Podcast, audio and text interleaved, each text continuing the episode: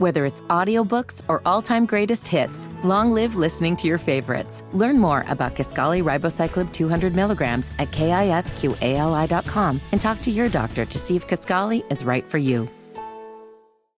Hammer and Nigel Can you believe these characters are weirdos? on 93 WIBC. So let's rock it! My name is Nigel. Jason Hammer is over there. Delphi suspect Richard Allen appearing in court today, Carroll County. Of course, Richard Allen arrested in October. He's accused of killing Abby Williams and Libby German in Delphi back in 2017. Uh, big news in this case today from this hearing, Hammer, is that it appears the judge is going to bring in a jury from another county to hear the trial. So it looks like the trial is going to stay in Carroll County. Yes. Because the defense team, they wanted a complete change of venue. They wanted to go like 150 miles away from Carroll County. The judge today, she basically came out and said, listen, everybody involved in this situation is here in Carroll County. The prosecutors, the defense, the family, the witnesses, all the things we need, it's right here. So it doesn't make much sense to move the trial. But what we'll do hmm. is agree to bring in a jury. And I don't know if they're going to sequester the jury or how that's going to work. Boy, you would have to think so. You would have to think after all these years and the, the level of the charges and what's at stake here, you would have to think the jury would be sequestered away from everybody and every piece of news coming out about the the, the trial that lies ahead. The other bullet points coming out of what we found out today at this pre trial hearing for Richard Allen is that the gag order is going to remain in place. So you will not be hearing from the attorneys. Uh, you're not going to be hearing from the police department or even some of the family members. Complete gag order remains in effect. And the judge is also having the prosecution work with the defense teams to come up with some solutions on what pieces of evidence will be given over to the defense team. Because if you remember earlier in the week, we had Richard Essex, the investigative reporter from Channel 8, on with us, and he said that the defense team, they want everything Well, yeah. every single piece of information, every text, every email, every piece of surveillance video. Every witness that was interviewed, names, numbers, addresses, things like that.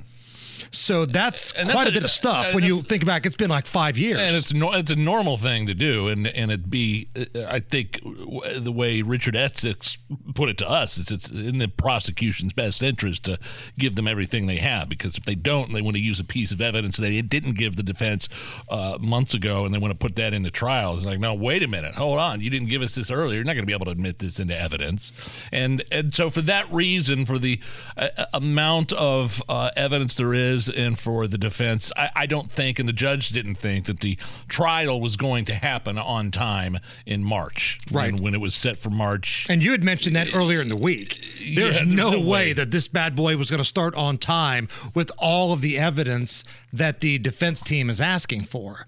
So that's probably going to be delayed for a while. But the judge is asking the lawyers to work together to one, come up with a plan on what county you want the jury to be from. And number two, the specific pieces of evidence could be everything, and when and how will it get over to the defense team? So It looks like the judge said they got a week to agree on those two specific things you mentioned. There's another hearing set, I believe, in February for bail. yes, yes, that's the next I- hearing is a bail hearing. Could you imagine? Like, I- I mean, Richard Allen couldn't afford his own attorneys. If they somehow uh, set bail, it had it would have to be at such a high level. There's no way he could afford to pay whatever it would be so he could walk free during the trial. I wouldn't think No so. No way. Uh, if indeed a bail is set, they might not set bail. I was a little surprised it wasn't a little more chaotic outside of the courthouse today. Now, there was a lot of media. Don't get me wrong, this wasn't just some normal day at the courthouse. There was a lot of media and there were some folks there. But maybe it was the weather. I know it was blustering, kind of heavy blanket Oh, of yeah. snow at the time that Richard Allen was arriving and then leaving the courthouse today. I thought it'd be a little bit more crowded with, you know, spectators, but there were a few folks there. And when Richard Allen walked out of the courtroom to get back into the police van to go back to his jail cell, you could hear a few hecklers. Richard Allen, you child murderer! Why did you do it? Shame on you! Shame on you, Richard! You're going to prison for the rest of your life! Shame on you, Richard Allen!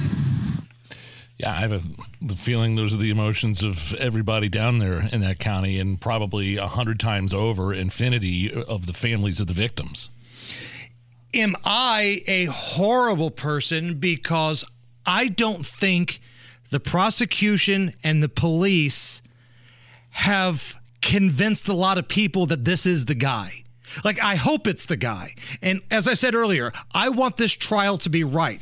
I want to wrap up this trial without leaving any bit of doubt that the person who killed these beautiful young ladies is behind bars.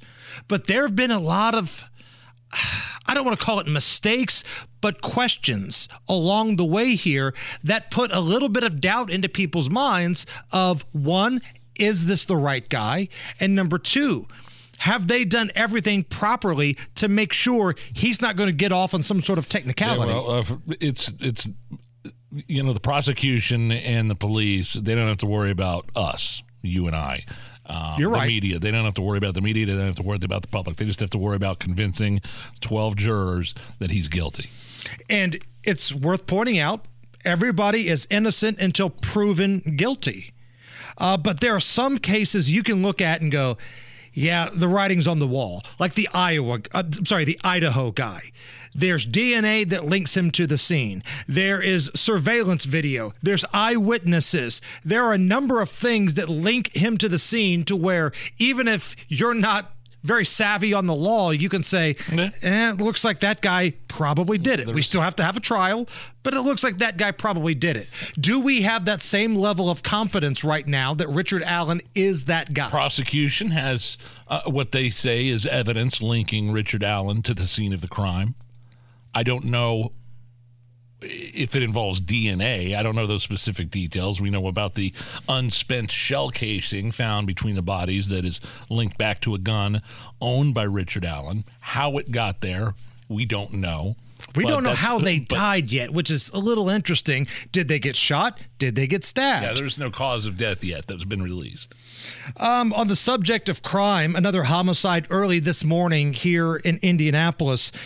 It's been a very rough start Man, to 2023. Ugly. So far, at least 34 people shot, 11 stabbed, 8 killed in the first 13 days of this year. Several of those eight juveniles, by the way.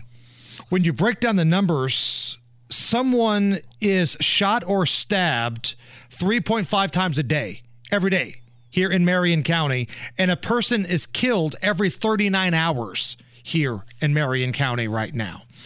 And January is normally a time where things you would like to see slow down. The weather isn't usually great. Things should be okay.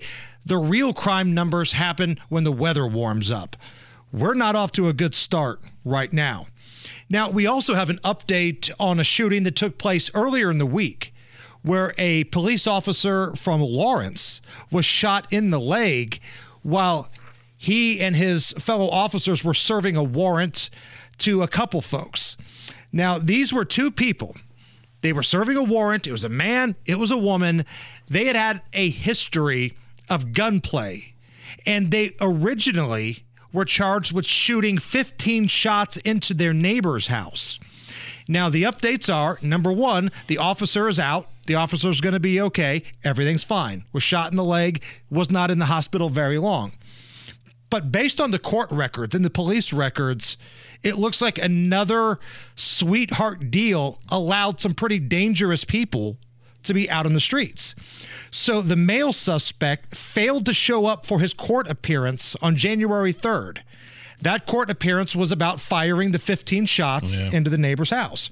The male suspect was originally charged after firing 15 shots, and the female happened to be with him. Now, when you look at some of the things they were originally charged with here, we're talking about level five and level six criminal felonies, uh, intimidation with a deadly weapon, criminal recklessness with a deadly weapon, pointing a firearm. Uh, the female had many of the same charges. She failed to show up for a pre trial violation, and the guy had his GPS monitor cut off, we imagine that. believe, by the lady. Imagine that. You know, the other heroes in this story, uh, besides the heroic officers that were serving the warrant, the, the officer that was that was shot fortunately lived, are the neighbors. If you read the story here, the neighbors knew this couple was due back in court. They knew uh, there were warrants out for their arrest, and they the, they called the police. They called the Lawrence police on this. So um, heroes, uh, some some he, uh, unspoken heroes here, like um, behind the scenes of, of of how they were notified, how law enforcement was notified about this couple. And if you're new to Marion County, or maybe you're somebody that just started listening to our program, this situation here, this is normal.